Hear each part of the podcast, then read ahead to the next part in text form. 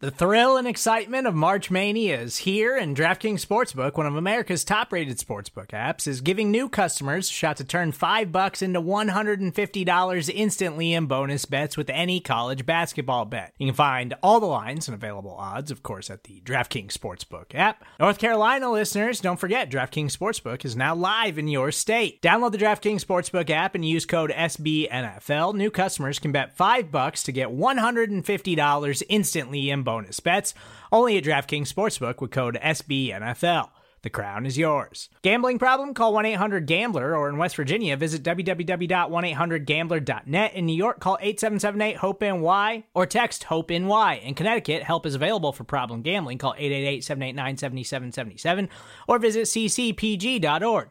Please play responsibly on behalf of Boot Hill Casino and Resort 21 plus age varies by jurisdiction. Void in Ontario. Bonus bets expire 168 hours after issuance. See DKNG.com slash B ball for eligibility, deposit restrictions, terms, and responsible gaming resources. Hi, this is Jim. And this is Max. Check out our podcast, The Step Over, Liberty Ballers Podcast Network, for all of your Sixers needs. Player analysis, game breakdowns, who would look coolest in a headband, and more. Subscribe to Liberty Ballers podcast feed on iTunes, Stitcher, Spotify, or wherever you get your favorite podcasts, and check out The Step Over, a podcast about Sixers basketball. Mostly.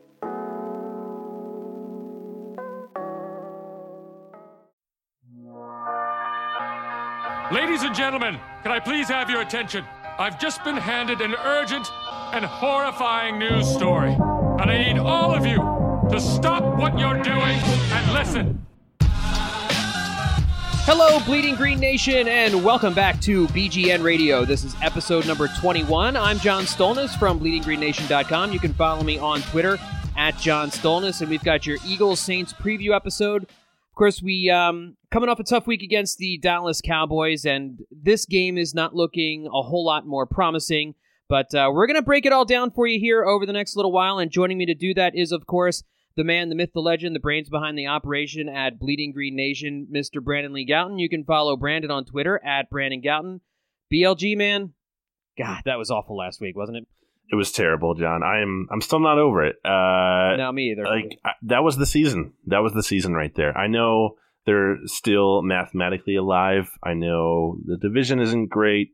I know they still can make the playoffs. I get that, but it just it just doesn't feel like they can at this point anymore. Like there's no fooling yourself. There's no like Mhm. like they haven't. It's it's a week. Well, it's a week eleven now, and they Yeah. haven't been able to win back to back games, and they just failed to win the biggest game of their season at home, coming off a bye.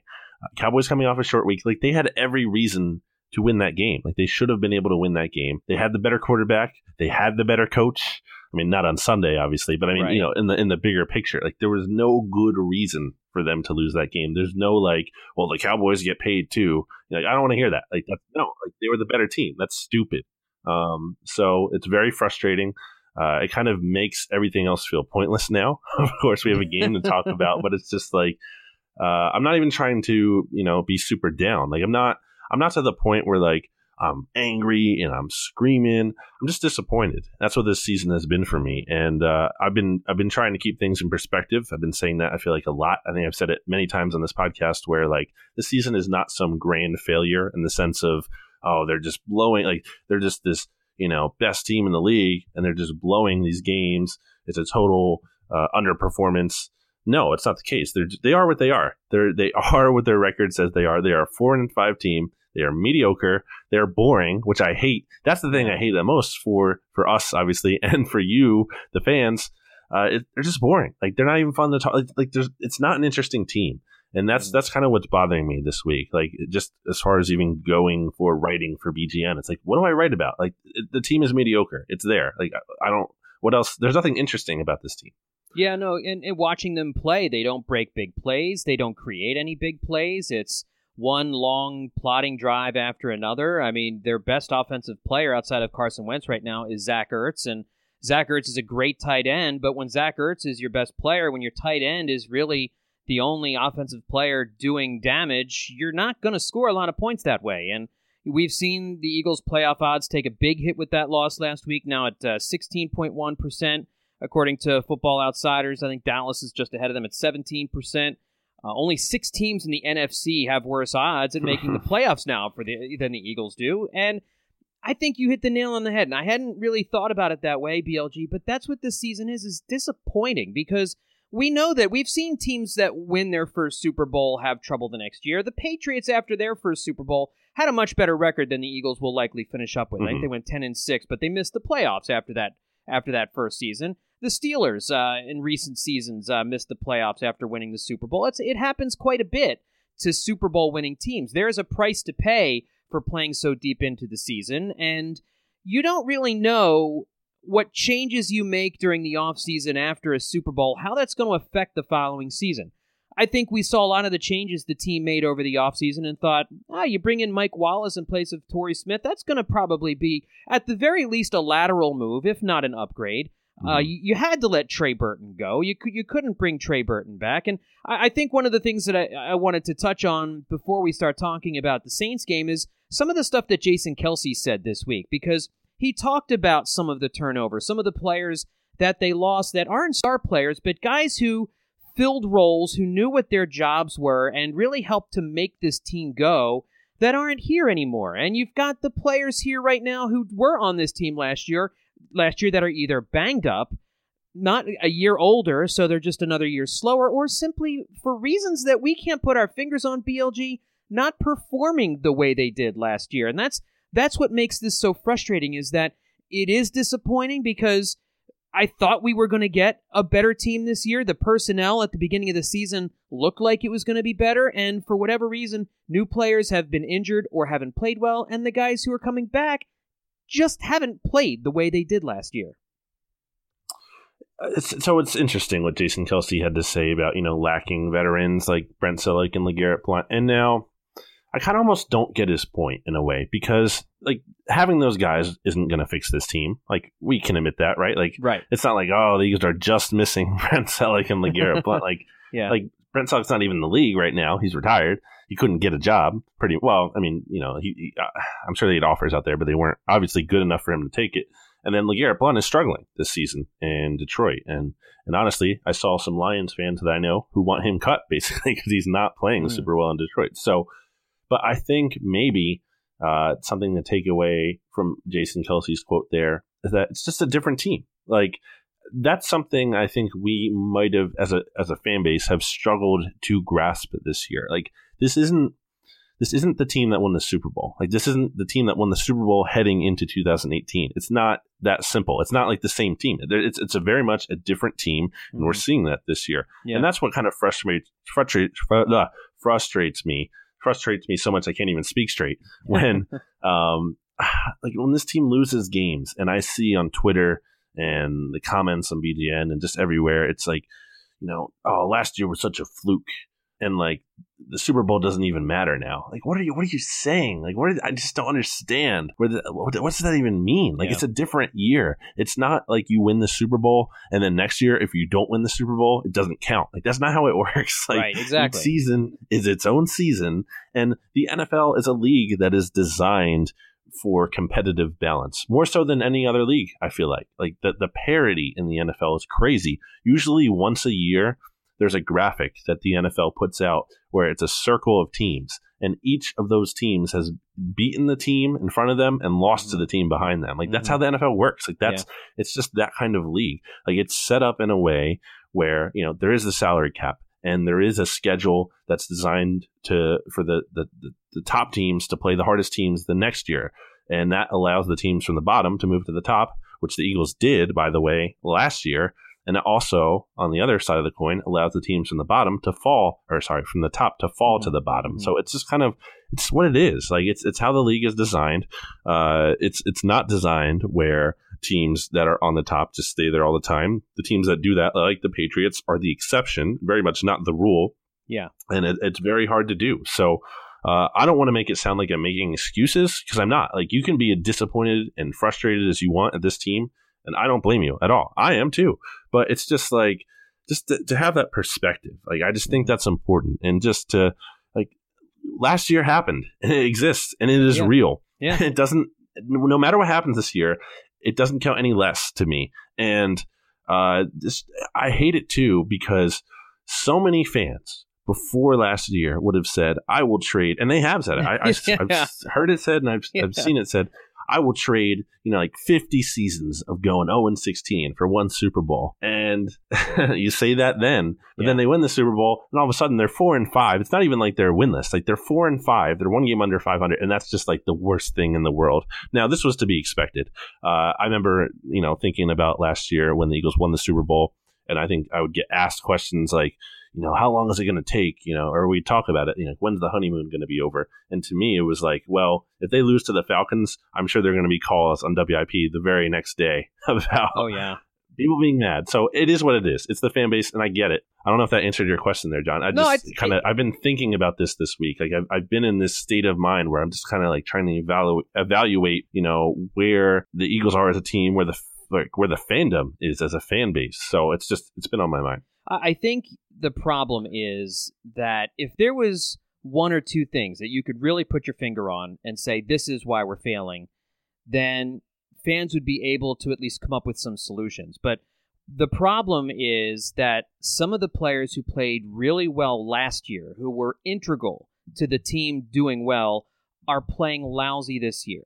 Mhm. And part of the problem also is that you've just had a lot of bad luck with injuries. Last year, the injuries, you had some big players go out, but you had one guy at one position here, one guy at another position here. You didn't have four guys at one position all going down at the same time. And I think we have also seen to me I know that there are there are some folks who kind of brush off the absence of the coaches who left Frank Reich and DeFilippo not being around anymore. I'm not in the coaches room, so I can't say for sure what their absence really means to the team, but I'm here to tell you from what I see, I don't see the imagination that I saw last year with with this off, especially with the offense. I'm going to just talk about the offense for a moment here. I don't see them using the personnel in quite the right way. I don't think they knew what to do with Golden Tate last week, BLG. That's, I mean, they had, they got, and that was my worry. I think I mentioned this to you a little bit in, in a BGN radio. I didn't really hit this point hard, but it kind of felt like Golden Tate was kind of a repetitive add because you already had a guy in Zach Ertz who, who covered the middle of the field, and I, what you want is for Nelson Agholor to be that guy, which is what he was last year. And when you bring Golden Tate in, the skill set that he brought in was definitely different than what they had. They didn't have that yards after the catch guy, but Mhm. they had him for two full weeks. And they really didn't have any way of getting him in the ballgame other than bubble screens and the occasional and the occasional slant play or whatever. I mean, they just there was no imagination to using Golden Tate last last week. And some of the play calling, I know I know Ben Solak mentioned this on one of the the Kist and Solak shows was how they've taken the ball out of Carson Wentz's hands in certain key situations where you would want him to be able to scan the field. I thought that was a great point, and that's kind of stuck with me over the last couple of days. And I thought I thought Doug got obviously he got out coached last week by by the Cowboys coaching staff. They seemed to know what was coming. Vander Esch after the game said he knew that screen was coming on third and two because the Eagles had run that exact play in that exact same scenario and scored a touchdown with it. So that's a tendency that it seems as though Pederson has allowed himself to fall into his tendencies and maybe has become a little bit obvious in what he's doing. And I wonder, we talk about the players who left and the difference in how the players are performing. I think the absence of some of those coaches, just the chemistry in the coaches' room, is a little bit different. And I don't think that's helped this season either. And that's not something that could be helped. That was just, Right. and uh, that was something that was going to happen. There's no way around it. They had to figure out a way. And maybe this year is just a transition year. And that's kind of how I'm looking at this BLG. 2018 is just going to be the, hopefully the transition year. You win the Super Bowl, you have this transition year where everybody figures out what it means to be a Super Bowl contender year in and year out, and then starting next year, after you have a full draft, everybody gets healthy. The the, the coaches that are there have another full off season together. I feel much better about this team going into next year. I still feel good about it going forward. I just think this is kind of one of those transition years that was just coming like a freight train, and there's nothing they could have done about it. I think that's very fair, and I think that's good. Uh, a good point, John. I think uh, wasn't that kind of 2005 in some ways too? Yeah, like it was. After they lost the Super Bowl, and it Mhm. was like this team is just a mess. Like they're just Yeah. a mess right now, and they they kind of need to get things figured out and get back on track. And that's what it took. Uh, to your point about the coaching staff, I think that's yeah. I think it's it's very fair at this point to question um, the losses of those guys, but it's just it's hard to quantify. And I think that's that's always talked about because like you you don't know exactly. I mean, we we have an idea of what they were doing in terms of you know uh you know Frank Reich would help Doug Pederson with the game script, and the game script has been terrible because the Yeah, Eagles are barely been. scoring in the first quarter. So that's something we can point to. Um, but it's not just about losing those guys because, like you said, that's inevitable. Like, what, what were the Eagles supposed to do? I mean, Josh McDaniels was a jerk and obviously left the Colts at the Screwed altar, and it would have been great. Yeah, and screwed the Eagles over. Uh, I think losing both of those guys, not just losing both of those guys because that was going to happen at some point, but losing losing them both in the same offseason, of course, I think Yeah. really hurts. It would have been great to only have lost. Well, for, been great to have lost none, but if you're going to lose, you know, at least if you're going to lose them both, maybe hopefully not at the same time. But whatever, it happened. But I think you know, go back to what the Eagles can control, and that is their replacements. And I think you know it's tough for me to look at Mike Groh and Press Taylor and say, okay, these were definitely 100% the best guys for the job in like the whole league. You know what I mean? Because you're not yeah. you're not limited to internal promotion. Like you don't Right. have to do that. You can Right. go and make an outside hire and bring someone in. And there were some guys who were out there. Um, you have Darrell Bevell, who obviously got fired from the Seahawks, and he has his issues. But like, and but he's not calling your plays at this point. You know, like I'm not bringing in Darrell Bevell to be the play caller. I wouldn't Right. feel great about that. But I'm bringing him in to be a voice to Doug Pederson, and those two guys have a connection. They were with the Packers. Um, and then you have Jim Caldwell, who again, do I feel awesome about him being the play caller? No, but he was a quarterback coach during Joe Flacco's hottest run that he ever had, and he has that Ravens connection there with Joe Douglas. Yeah. So maybe you bring him in. Like uh, it just seemed like you know maybe that's what Doug is missing, and that's what Frank Reich- was. He was a veteran play caller, you know, experienced guy. Mike Groh is coming. You know, he's not. Like, he's a younger guy. He's coming up the ranks, and and so is um Press Taylor too, very young. And that's not to say they can't do the job because they're young, but it, my point is, you know, maybe they could have used someone more experienced in here helping out Doug. Because think about it. I mean, Doug is still only in his third season as a head coach. Right, right. So to you know to have that might be nice, or just to have forget even the experience for a second. How about just a a voice? And Ben Solak touched on this.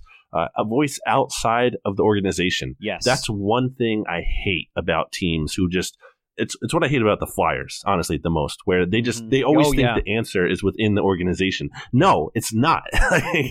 and why would you think that? You haven't won the championship since nineteen what seventy six? Like 77, how- uh, 76, uh, yeah, 77, 75, like- 76 is what it was. Yeah, yeah, yeah. like how are you so convinced that like you have all the answers but that's what teams do and, and like they always think they know what's best so that that kind of irked me at the time and maybe i didn't express that frustration enough and i feel like i should have. It's just i, I hate the idea that just because they're in-house that they're automatically the best guys. I think you know there's there's advantages to promoting in-house. I think it you know it, it boosts loyalty or whatever. Like there's there's a pro to it too. It's not only bad but i just i think that was an issue. And i think maybe uh, in the offseason, that's that's something they look to address. I don't know if that means firing Mike Groh, maybe it does, but I just think you know to bring in some more veteran or at least some more different voices into that room could help them because it just like you said, it just doesn't seem like the offense has it this year. And now getting into this Reich and DeFilippo thing too, I just hate this idea that like Doug is a total fraud. Like Yeah, and that's not what I mean either. And I, I you know, obviously, And yeah, I- you're I not don't saying think that's that. right. Yeah, But exactly. it's just like,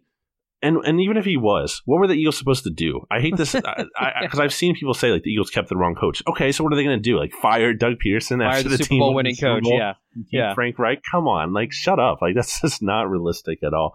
And and I just think it's also like it doesn't give Doug enough credit. Like again, he just won the Super Bowl. Doug was calling the plays. I don't care how much Frank Reich and John D.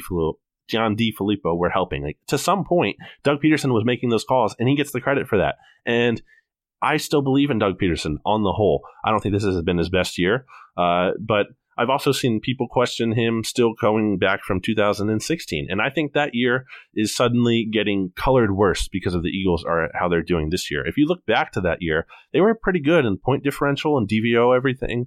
Obviously, the record was only seven and nine. But I was so sure that team was going to improve last year. Not to the extent they did. I wasn't saying I knew a Super Right. Bowl was coming, but I, I knew they were going to get better because the signs pointed that way. Now, uh, so so don't discredit that year as well. It's just like the the larger theme here of everything I'm saying. There's such a revisionist history going on with everything, which is what happens when the team struggles. Uh, it's only natural, but it's just it's not a fun place to be right now. Um, and to your larger point, I guess about this whole thing with the coaching staff and and this tr- they're in a transition. I think that's what it is. Like uh, clearly, they're just probably not good enough now. Uh, they realize that, and they're going to have to fix themselves. And guess what? They have a lot of draft resources, one less or one fewer, of course, Yeah, trading yeah, for Golden Tate. right. But they they still have a lot of draft picks. Um, they have some. They have enough cap space to figure out what to do in terms of keeping some of their own players. And they have a franchise quarterback, and I still think they have a head coach who can be really good. So, yes, in the long term, I think that needs to be said. Like, there's still a foundation here, and that doesn't guarantee anything, but they're not like eternally doomed. Right. No, I agree with that. And obviously, this season is most likely doomed. And looking ahead over the last seven games of the season, the Philly, the Eagles have the hardest schedule left this season. Washington has the second easiest schedule remaining. So again, it is a tall mountain for this team to climb if they do want to get into it. And I did mention in, in a piece I wrote this week about the 2006 Eagles, how they started off five and six and then ran the table to win the division at 10 and six. And that might, you probably saw BLG the the the bleeding green uh, tweet that uh, promoted the story got got ratioed pretty hard. Mm-hmm. Um, people did not want to hear that uh, earlier this week, but and they, you I know don't want to hear it. I know, and I understand that. And teams like the Rams and the Saints weren't on that 2006 Eagles schedule, and they didn't have the kind of injury situation. I know it wasn't a perfect comparison, but um, you know, five and six running the table is certainly a little bit more daunting than four and five. But uh, again, the schedule the Eagles are faced with, and just the litany of injuries at certain positions are too much to bear. And we're talking about injuries. Let's look ahead to this week's game now a little bit, and let's go over the injury report because we see that at least the Eagles will be getting Sidney Jones back this week, BLG. Uh, he was a full participant in practice on Thursday. Looks like uh, we're going to get a good look at him on the outside, and um, not a moment too soon because with Ronald Darby out for the season, and it appears as though Jalen Mills is still not going to be going to be ready to go on Sunday. He did not practice on Thursday. This secondary is still banged up. We're looking at another corner duo of uh, of Rasul Douglas and um, and Sidney Jones on the outside. It looks like BLG. And boy, uh, I mean, the Eagles were clearly just so wrong to keep Jalen Mills in the starting lineup. You just Oh, had right. to get Rasul Douglas out into the field, didn't you? Like that's the stuff with when it comes to like second, like second guessing. Where I'm not saying like the coaching staff is always right, but there's you know oftentimes there are reasons you know why why they're Yeah. doing certain things, and it's it's sometimes they're I don't think they're always right, but sometimes they are, and that is a case where man, I just ah, I mean, I, I just I've never been a big Rasul Douglas believer in terms of him as a long time starter. I think he can be a backup, sure, but I mean, I think a lot of players can be backups. So, uh, not feeling great with him uh, in the secondary once again, but it will be interesting to see. I guess we're going to get Sidney Jones on the outside. I would assume that is where he would line up because I don't know who else you're putting out there with Darby obviously done for the season and then Mills out like you said, likely out as you said. Uh, I guess you know Avonte Maddox mans the slot at that point with uh, Corey Graham back at safety, who isn't really doing Oh much other than being bad as well. Um, so not great going up against a, a Saints offense that is scoring at will, and just Drew Brees putting up insane numbers despite the fact he's going to turn 40 years old in just uh, a couple months here in January. So it's pretty crazy how good this Saints team is, and uh, how and that's that's a big reason why you know I just I don't think this Eagles team can win this week. Like I don't. How do you look at that secondary and a secondary that was getting beaten by Dak Prescott, who is very much not as good as Drew Brees, Yeah. uh, and, and the game being in New Orleans, so you have the crowd noise and everything too, uh, which uh, um, so just that doesn't hurt the defense. I don't know why I said that. Bad point. Uh, scrub that from the records. Um, uh, point being though, just that you know, I just the secondary isn't looking good. Uh, the defense. I want to talk about the defense a little bit, especially coming off the, the Cowboys game. Yeah. there's been some talk that the defense isn't the issue this year, and I would agree in the sense of it's not the issue, but it is a issue. It's like it is very much contributing to their struggles. Yeah. Um, you know the would numbers. You say, would- you say it's equal to the to the offense? I mean, I, I think it's a 50-50 split. I think I think because a lot of it's timing. You know, ev- everything in life is timing. BLG, Yeah. and you know that's what we Yeah. saw in the Cowboys game last week. Is the the the time when the defense would falter was was as crippling as anything. They're incredibly unclutch. Like Yeah. offense finally gets some scoring drives together. Finally, it takes forever, and all of a sudden, like they can't stop anyone, and they just allow like all the momentum to swing back into the other team's favor. Like believe you're in momentum or not, it's just you know they can't they can't come up big when it counts, and and in key situations too, as we obviously know, as we've seen with the Titans game and the Panthers game and everything.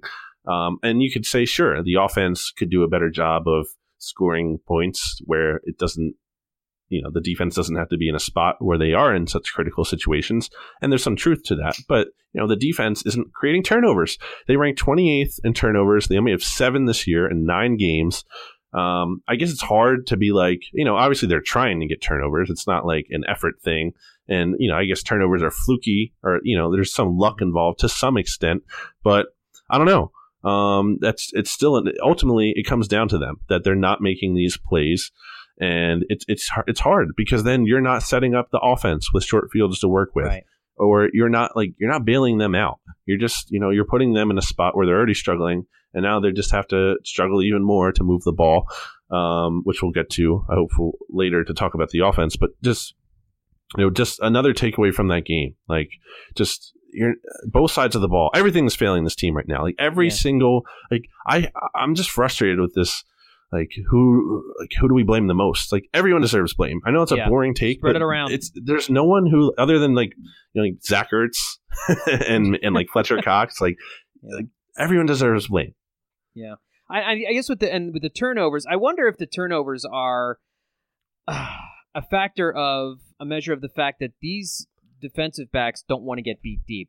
Early in the season, we saw the Eagles get beat on the deep ball on more than a few occasions. And I wonder if that has kind of scared the defense a little bit into playing back too much, not being aggressive enough. I mean, we saw Jalen Mills. Team started running that double move on everybody in the Eagles secondary and burning people deep. And we we had thought, you know, hey, listen, that double move, it's gonna you're gonna get burnt, burnt deep a couple of times, but you're gonna get some turnovers out of that too. Well, we haven't seen anybody get beat on double moves lately, and I I think it's because Eagles defensive players are playing too passively. And frankly, the linebackers, I mentioned this also in a BGN radio a couple of weeks ago, that the linebackers have been invisible this yeah. season. They've been invisible. Nigel Bradham last year has fallen off a cliff. Mm-hmm. I, I, don't. I mean, last year he was making plays, and he, I granted he was playing in the middle, you know, and now he's back on the outside because you have Jordan Hicks back. But Jordan Hicks has been largely anonymous this year too. And yeah. I realize the Eagles play in nickel probably most of the time, that the linebackers are not a, a huge feature of this defense, but they're not doing anything. They're not get, getting anything going turnover wise. And that that has been a big problem too with third down stoppages. The, the, the linebackers aren't helping out in getting key third down stops either. And again, that's a lot of times the Eagles are in nickel in, in third and long situations. The third and 15 last week against Dallas was infuriating because I know that Schwartz likes to play back and have players pursue, but it's just whether it's a lack of execution on those plays or he just doesn't have the same talent that he did last year because of injuries, or teams know what he's going to do in those situations. The Eagles' defense has not gotten turnovers. The linebackers have been invisible, and it's just way too easy for teams to be able to convert on these situations where the Eagles clearly should be in the power position. Yeah, the linebackers. I mean, you think about the one play they've made. It was when Jordan Hicks uh, tipped that Eli Manning pass right. against the Giants, and again, it's Eli Manning. Uh, and Kamu had that good interception. Like that's the only thing that stands out in my mind, and that's weird too, kind of because Jordan Hicks is a, like usually a ball magnet. Like that guy is. Like you look at his stats, like coming into this year, uh, in terms of like forced fumbles and interceptions. Like he's always making plays on the ball. But I, I, mean, maybe the injuries have just sapped him, you know, from being that kind of player that he, he used to be, or maybe I don't know. He's you know he's in a contract year and he's playing maybe a little more passively. I don't know. Um, I like Jordan Hicks a lot as a as a player and a person, um, based on my interactions with him. So it's disappointing for sure to see that. And uh, I want to flip it back to the offense for a second here because, man, uh, are they disappointing in a lot of ways? And you know, like I was just saying, a lot of people deserve the blame. I mean, Carson deserves blame. Like that, the game against yeah. Dallas was not. It's it's so weird because his stats look good, but just like you're not seeing it. Like you're not seeing that manifest. Obviously, because yeah. the, the, team is four and five, and it's just not good enough. Um, and they've lost three home games in a row. Like what the hell? Like they had the best home field advantage in the NFL since the beginning of 2016. And then they lost three home games in a row. And you know Carson uh, was the quarterback for those, so like not not very encouraging. Um, not to yeah. say that I'm down on him all of a sudden, but it's just like you're it's in a weird spot. Um, I know John, you'd want to talk about like, is he having an elite year? And no, he's not because. Uh, it's not just about where he is, and he's not having a he's not having a bad year. I want to make that clear. I'm not saying he's having a bad year, but he's he's not having an elite year because you, know, you look at what Patrick Mahomes and Drew Brees are doing, and they're like it's just otherworldly, basically. Uh, and even around the league, and even Philip Rivers, like you, you have these guys who are just ahead of him right now. And I still think Carson is a top ten quarterback at worst, and I think at best he's top in that top five level. So it's a very good spot to be in still. But it's just you know, to my the point is that everyone deserves blame. And now, with that said, I want to take some blame immediately off Carson as I say that because he has had to deal with the highest percentage of drops on third down this year and that's mm. that is courtesy of uh, the ESPN's NFL matchup show. I saw that, and that kind of fits the eye test. That was like a big thing that kind of stood out to me in that Cowboys game. It's like every time you know they would need like a big third down play or, or something like Alshon Jeffery's not making a catch. Or and even in the end zone there when Carson threw too late. I mean, Alshon yeah. still had a chance at it, and he's still not making the catch. Like I'm not gonna. It's ultimately not his fault, but it's just like someone make a play, like someone make a catch, and the, the well, it looks big... like Alshon slowed down on that route too a little bit, or hesitated across the middle, and kind of threw Carson off a little bit. So right, yeah. but um, the the overall thing with this offense that is so frustrating, it's just they make it look so hard. Like every yeah. every play, like every drive, it's like they have to you know dink and duck down the field, and it's not in a way where like Carson's hitting this guy. I mean, besides Zach Ertz, who gets wide open and then falls down, but it's not like he's hitting a guy in stride and that guy is like, you know, then taking the ball and making a couple people miss or, you know, they're scoring this big long touchdown play. Uh, they actually, I think Joe Capati had pointed out, they rank like fewest in the league or, or they're at least towards the bottom in, in long plays that have reached the end zone this year. Like they can't get into the end zone on a big play. Like they have to drive down they, they can get, hit some big plays to get them to the red zone, but they can never just like you know finish that big play. And it's just I don't know what that is fully and, and scheme or whatever, but it's just so frustrating. And, and in a day and age where offense is being made look so easy by some teams in the NFL, such as the Saints, like this week. Yeah.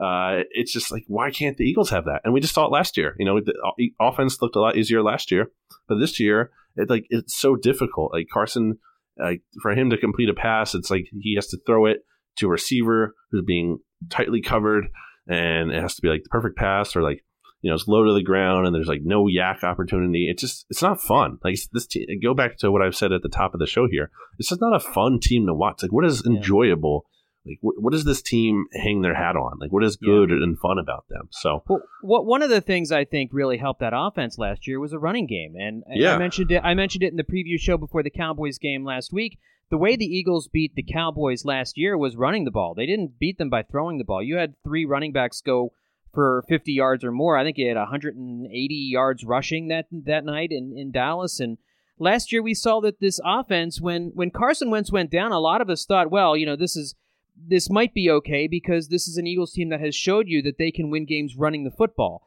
Then they had three good runners, and we've seen Corey Clement be one of those players who, who performed great last year, who has just not done it this year.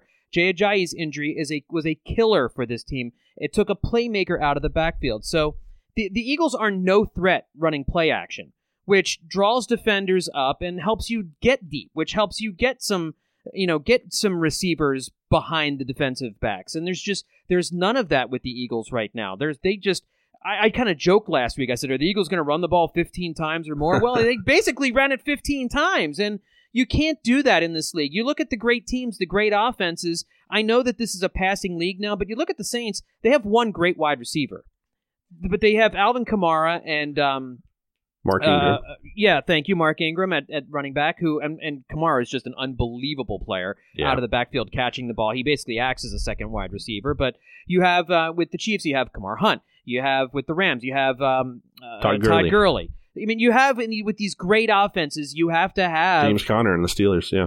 Yeah, I mean, you have these you have these great runners, and they don't have to be first round picks like with Connors. I mean, you don't have to. They don't have to be studs, right? I mean, you can you can find these guys in different places like the Eagles did last year. They had a great committee where everybody knew what they were doing. They also, BLG, had an offensive line that wasn't completely banged up. Jason yeah. Kelce looks a step slower this year. Uh, I mean, for you know for for as old as he is, it's I'm, I'm amazed at the fact that Jason Peters is out there doing what he's doing, but he's banged up. He's Mhm. not the same guy he was two years ago or in the first half of last year before he got hurt. And Lane Johnson, bless his heart, is battling through all these different kinds of things. So you you've got an offensive line where your your three best your three best offensive linemen are nowhere near hundred percent, and it's I think that is a big thing that's killing this offense. Is Doug Pederson doesn't have any confidence in the running game, and that is taking away a lot of the effectiveness of play action and some of the things that they can do passing the ball. It's really frustrating. I mean, the backs just aren't good. Like Wendell. Smallwood, he only got two carries against Dallas. Like I think you know this, they like they really looked at uh their team during the bye week, and I, I think they were like, man, I think we have to get Wendell Smallwood out there less because he's not good. He's just Yeah. clearly not good. I tweeted it out today that uh uh there are 54 qualified running backs in terms of 15 plus yards this year. Uh, and Wendell Smallwood has exactly one 15 plus yards this year, Oh and it was gosh. exactly 15 yards, and so that ranks 51st out of those 54 running backs. Uh, the last three have zero. So one of them is LeGarrette Blount. He is he is LeGarrette Blount is one of the those players who does not have a run Wow. of 15 yards. So Okay. it's like there's no explosion. That's No. a big problem with the offense as a whole, but especially the running game. And the fact that like Josh Adams, an undrafted rookie free agent who missed all of spring practices, he was in and out a little bit during training camp with some injuries, and like had a pretty good preseason for the most part. But I think relative to expectation too, he wasn't like blowing people's minds. And I like Josh Adams, and I want to see him get the ball more. But at the same time, like, do I think that he's just this star in the making? Like, I don't, and and I hope I'm wrong about that. But I just I don't see. Uh, I mean, his numbers have been good. Obviously, he's been efficient player when he's at the ball, but it's also a small sample size. And I also think he's limited. Like, even if he's a good runner, he's really not giving you anything as a receiver, and he has no history of doing that. So that's a problem too. Like, you, you know, when he's out there, they're not going to throw to him, or at least very often. So there are limitations there as well. And I think that is an issue. Just you know, I, yes, it is a passing league, but to to have that pressure taken off of you sometimes, like wouldn't that be nice? Like maybe if Carson isn't having the perfect game, hey, let's just give it to this running back and have him run a little bit and kind of make life easier for Carson. You know what? I remember. I remember you in 2016 BLG beating the drum for a Yes. running back for Carson Wentz all year Yes. long. We were doing podcasts.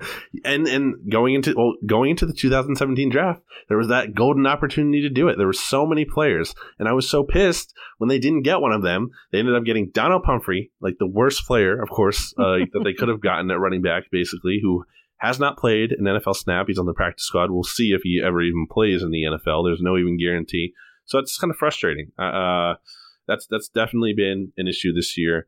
Um, just to not have that it's not like the make or break thing ultimately, but it's just it's that piece I think that you're missing from the offense, and I hope they address and you know think about just eh, for how long the Eagles had good running backs, and it was such a, a luxury, and it was so nice to see. Like when you had Shady, you can just count on to have that guy there, Mhm. and um And Westbrook and Westbrook Duce and Staley, Duce, and, even like, Correll Buckhalter for a number of Yeah. years. I mean, yeah. And now it's just like it's crap. Like Yeah. Smallwood is terrible. He, there's a reason he was the fourth string running back coming into this year. He is fine for a fourth string running back. If they kept him and he was in that role, fine.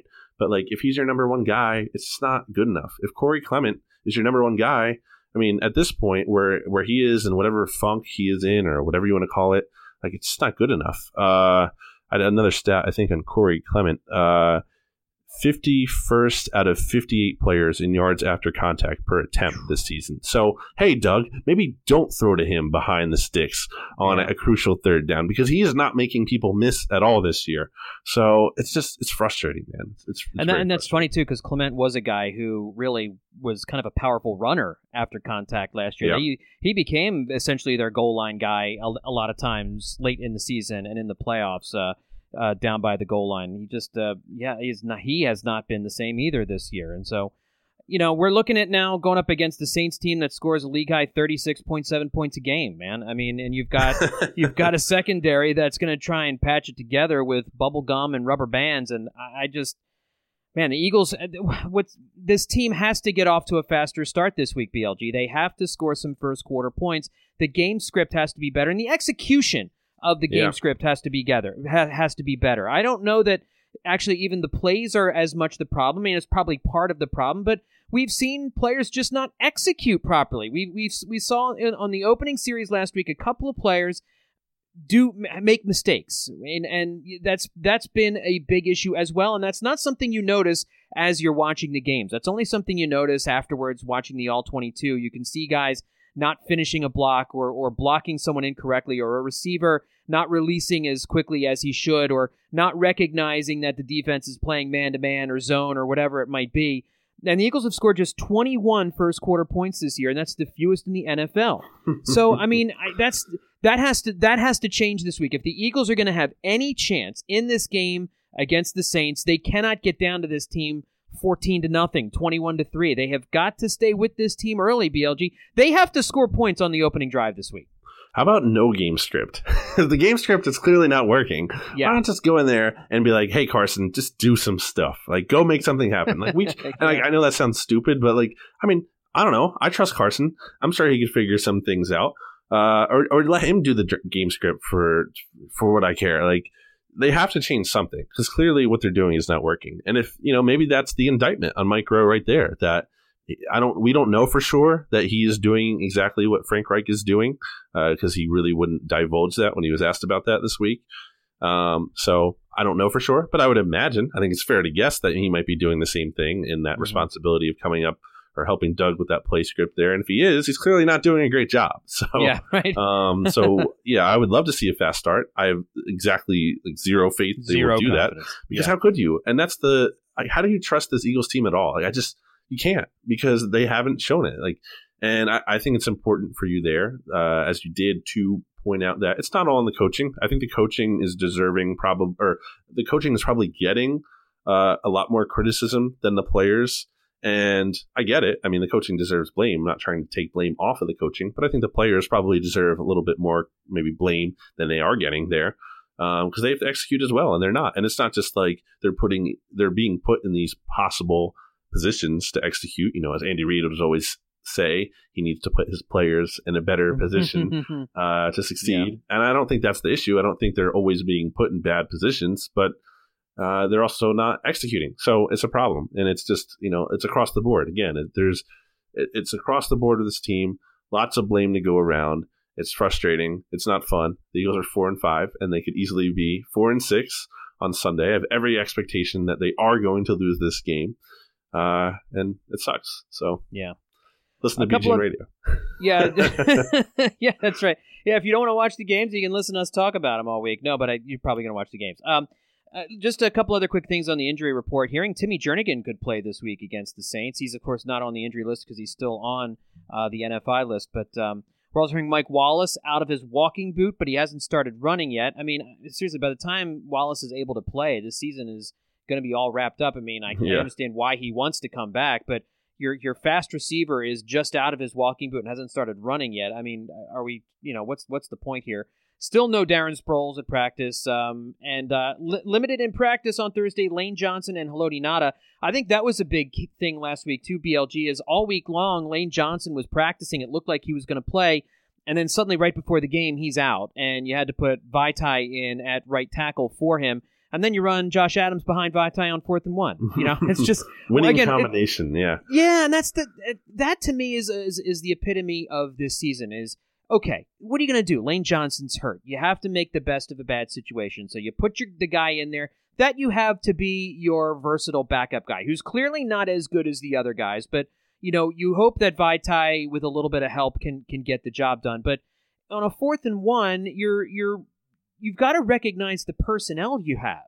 And that's what I don't understand is running I mean, you want to run Josh Adams in that situation. If you're going to use one of the three running backs, that's probably the best call. But I'm not running to the right behind the one offensive lineman that you can't really trust at this point. I'm running I'm running behind Jason Peters, even as banged up as he is, and and trying to go that route. You know, I just that's that's part of what's been going on with this team this year. Is is yes, they've dealt with a lack of injuries, but it doesn't seem like the team has been able to weather the storm and and make good decisions based on the personnel that they actually have out there. So hopefully, a healthier Lane Johnson this week helps out a little bit. BLG. Yeah, we'll see. Um, he didn't go through a pregame workout last week, which is not a good sign, and clearly mm. meant he wasn't going to play at that point. Yeah. Um, Sidney Jones did, by contrast, and also he has been ramped up to a full participant in practice, like you said. So good to have him back, like we talked about at the top of the show, and we'll see potentially how he does starting on the outside. But yeah, the rest of the injury report, I don't know if Lane's going to play or not. I would honestly guess that he wouldn't, just because you know he he was limited all last week and he didn't play. Uh, looks like he's going to be limited all again. I'm just guessing he's not going to play. We'll see on Friday, uh, the Yeah. final injury report. Uh, if he's full go on Friday, all of a sudden, okay, maybe that changes. But um, I think you just go back to the line as a whole on both sides of the ball. Like, what was the strength of the Eagles last year? It was the trenches. And this year, can you really say the same thing? No, Not really. no. Uh, the, the defensive line has dropped off. I think they're still the strength of the defense overall, and they're I think they're an above average unit. Uh, they're not bad all of a sudden, but they're just not quite as dominant as they were last year. They don't and they wear down late, BLG. and they should honestly Yeah. they should wear down late because there's no rotation. Like you don't Yeah. have Beau Allen, Timmy Jernigan hasn't been here. Uh, Derek Barnett is hurt. Um, Brandon Graham came into the season with an injury, you know, coming off that ankle injury that he had in the offseason. So Chris Long is a year older. Uh, you know, Michael Bennett has been very good, but also he's up there too. So it's it was tough. And on the offensive line, obviously you've been banged up um, all around. You had a change at left guard, and it's just not the same as it was last year. And it's just a different year too. Like, Yeah. and you're coming off the Super Bowl, and maybe there is some complacency to some level there, uh, and that is factors into the the whole hangover discussion. So it's just it's tough. Like when that's the the strength of your team, and I think this team overall does a good job of you know putting the resources there and the focus there. And I think in the long run, that is another reason to be encouraged about, or at least to have faith in this team's future, because they value those sides of the ball. And you know if, if they can prioritize that, I think that will pay off ultimately, as it did last year. But right now, it's just not good enough. And to have Big V in there, I think people don't realize how much of a liability that is. Uh, Michael Kist did a, had a great breakdown of that on Bleeding Green Nation. It's not just about like the one on one of you know Lane Johnson being replaced by Big V, who on a you know a, a glance from if we're talking about him, Big V is serviceable. I think anyone can kind of agree with that. It doesn't mean he's good. Uh, he's certainly there's a lot of bad, but you know overall he's generally serviceable. But where does that serviceable level? You know what does that? It's not like you just stick him in there and he's serviceable. It's like he's serviceable because you're asking a lot of other players to help him out through the game, and that as takes effects on the offense as a whole. Because all of a sudden you're leaving more players in to block or to chip, and that's you know hurting the offense. So that's kind of just where it starts there in the trenches, and they haven't been good enough, and that's a big issue. Well, uh, one last thing before we uh, before we move on about the about the Saints is I just wanted to you know we didn't really talk much about Drew Brees, but uh, his 123.8 passer rating is the best in the NFL, and his connection that he has with Michael Thomas is something else. Oh Uh. ES- ESPN Stats Info had this number. Drew Brees has connected with Michael Thomas on 89.5% of his throws to him this year. That would be the highest completion percentage for any quarterback wide receiver duo in the last 15 years. I mean, Wow. they just they have a special connection right now, but they also rely heavily on their running game. And if if there's any cause for enthusiasm, that it would be that the Eagles' run defense last week, notwithstanding, is generally pretty good against the run. Um, but again, we mentioned that Kamara does so much out of the passing, out of the backfield in the passing game that um, really he's just he's such a double threat, and that that team just figures out a way to run the ball on teams. So um, it really it's just a, a phenomenal a phenomenal offense right now, and they are they are hitting on all cylinders at the moment. So. Uh, we are going to give you our Eagles versus Saints pick here coming up in just a couple minutes. But as we do every week, let's just run down a couple NFC East games. And uh, I threw one bonus game in there as well this week, BLG. But we'll start off in Atlanta. The Dallas Cowboys go down to Atlanta to take on a Falcons team that has played some some better football lately, but is by no means a great team. Atlanta favored by three and a half points in uh, most of the places that I looked at. Um, how are you feeling about uh, the Cowboys at the Falcons right now with Atlanta giving three and a half? I'll take the Falcons here. You know, the Cowboys still stink. I know they beat the Eagles. Uh, the Eagles stink more, clearly. But I still think they're pretty bad as a whole.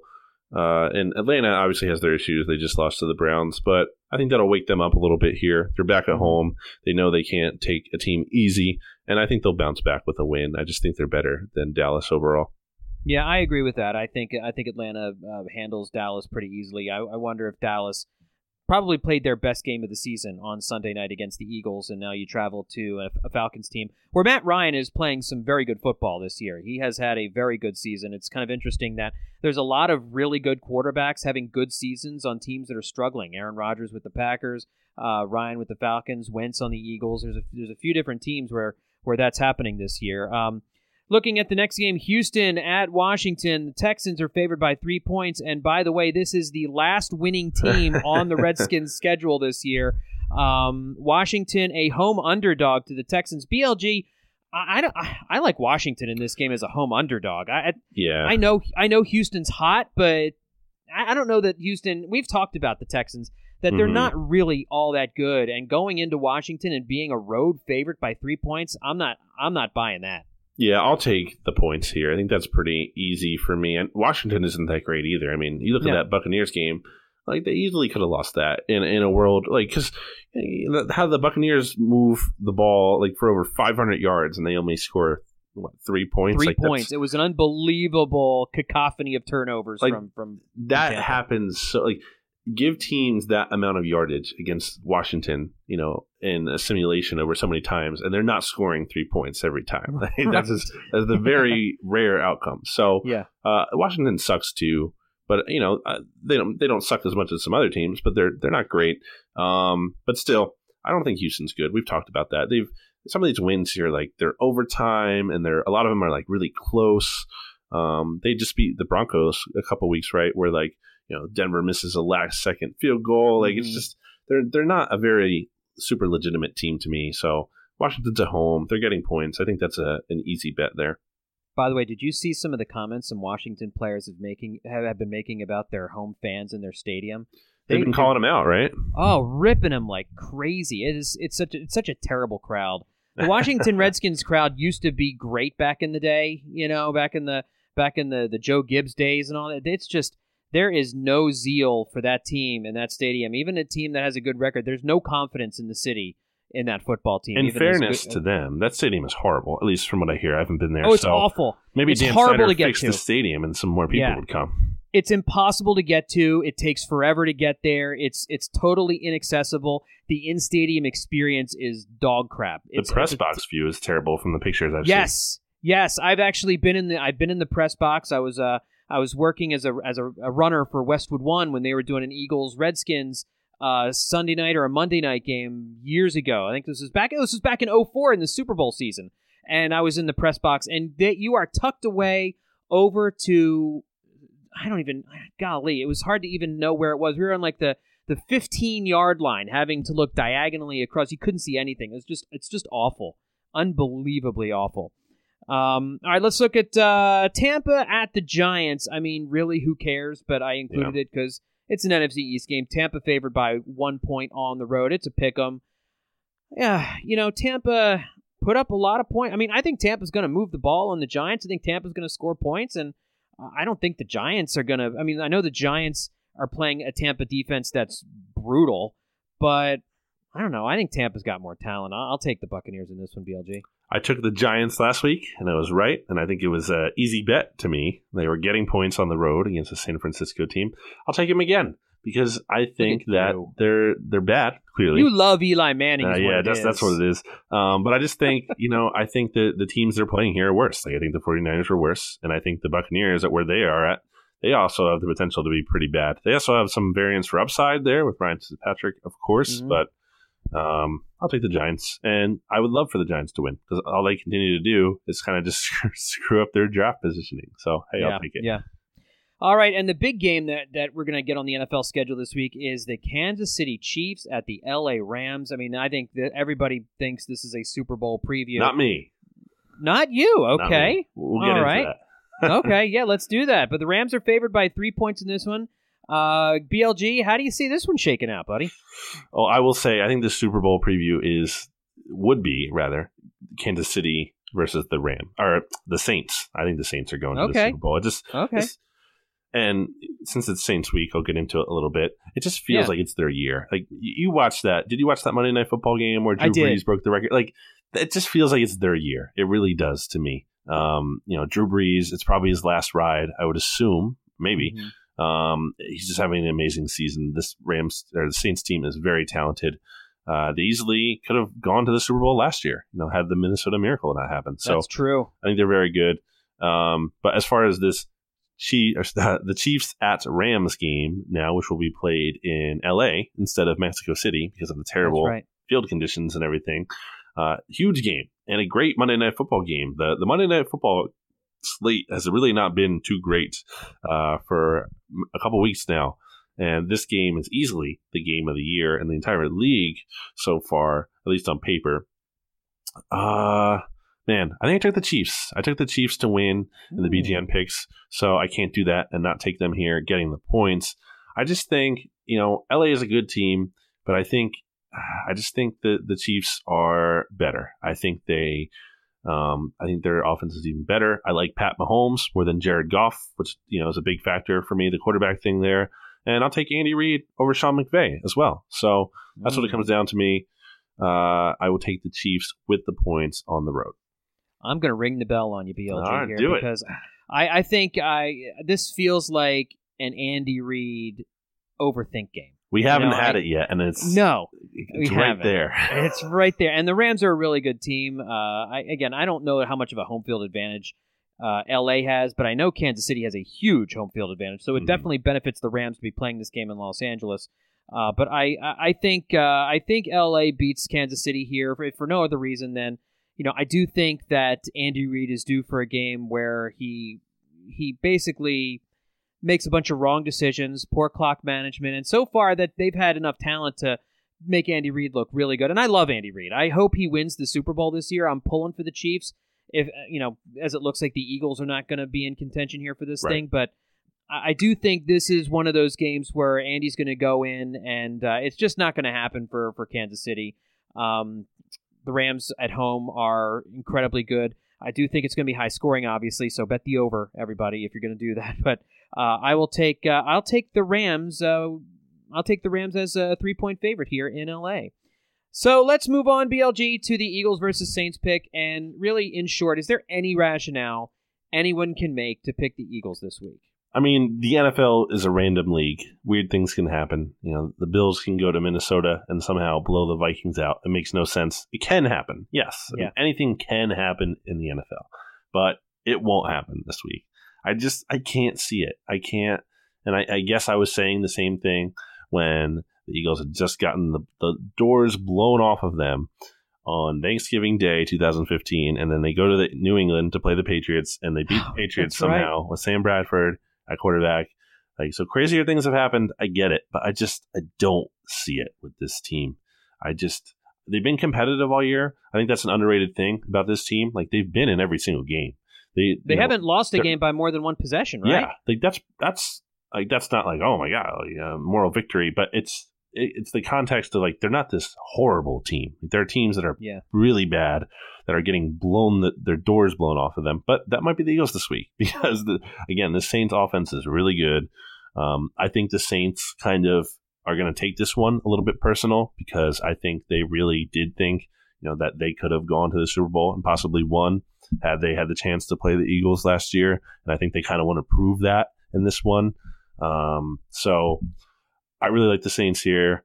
Uh, I think my prediction that I gave to Canal Street Chronicles, who, by the way, Saints writer actually took the Eagles to win this game. What?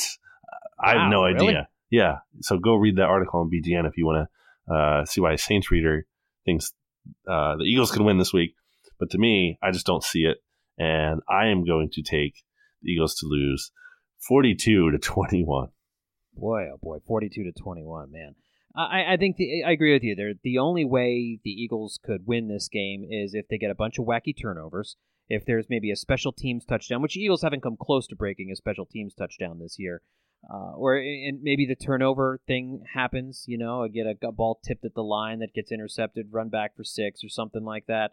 Uh, there's an injury or something like that, or you know, just the Saints come out flat. Maybe I can't imagine the Saints would that this would be a trap game necessarily for New Orleans because this is the defending world champions. As you mentioned, they they do feel like they probably could have gone into Philadelphia last year and given certainly a better game than the Vikings ended up giving the Eagles in the NFC Championship game. But uh, I don't think so. I think I think the Saints are going to be up for this game as well.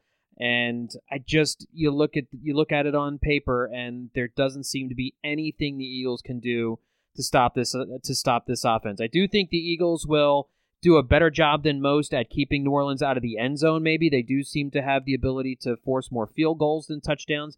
So I don't think I'm going to put this score in the 40s for New Orleans, but I've got New Orleans beating the Eagles 34 to 24. I do think the Eagles will pile up some points during the course of the game here and there, but it's not it's going to be like it has been. It's going to be kind of a slog going down the field and you know, even against a, a defense that some weeks can be quite porous, New Orleans is I think going to handle the Eagles pretty easily here as well. So I'll be interested to check out what the New Orleans writer what what his rationale was for picking the Eagles because I sure don't see it. But we got a 425 kickoff. It's on Fox on Sunday afternoon. BLG, we got a four and five football team getting ready to go up against an eight and one team. What are your final thoughts, my friend? um, That's a good final thought right there, man. Yeah, Just I, the long uh, exhale. I just don't know what to say. it's it's a mediocre team. They're boring. We just did what like an hour long podcast about them. So thank you for listening. I appreciate it. Uh, you might want to give up on the team, but don't give up on us. Obviously, we, we appreciate you listening to us. Uh, we'll be here for you, win or lose, the whole rest of the season, uh, good or bad. So at least you can have that to look forward to. Uh, and I guess that's about it. Um, don't. How about just don't totally get blown out this week, and that'll be the the a weak moral victory. Yeah, let's let's let's keep it to a one possession loss if we if we could, just in keeping with the theme here of the 2018 season. And just a reminder, folks, if you haven't done so yet, um, if you wouldn't mind leaving us a, a rating and a review at Apple Podcasts, uh, would help new Eagles fans find the podcast. And uh, so if you haven't done that yet, then you can you wouldn't mind spending a couple seconds going to Apple Podcasts, finding Bleeding Green Nation, and uh, leaving a review for all the shows we have here. Uh, we would greatly appreciate it. That'll do it for episode number 21 of BGN Radio. For Brandon Lee Gowton, I'm John Stolnis. Everybody try and enjoy the game on Sunday. That doesn't make sense.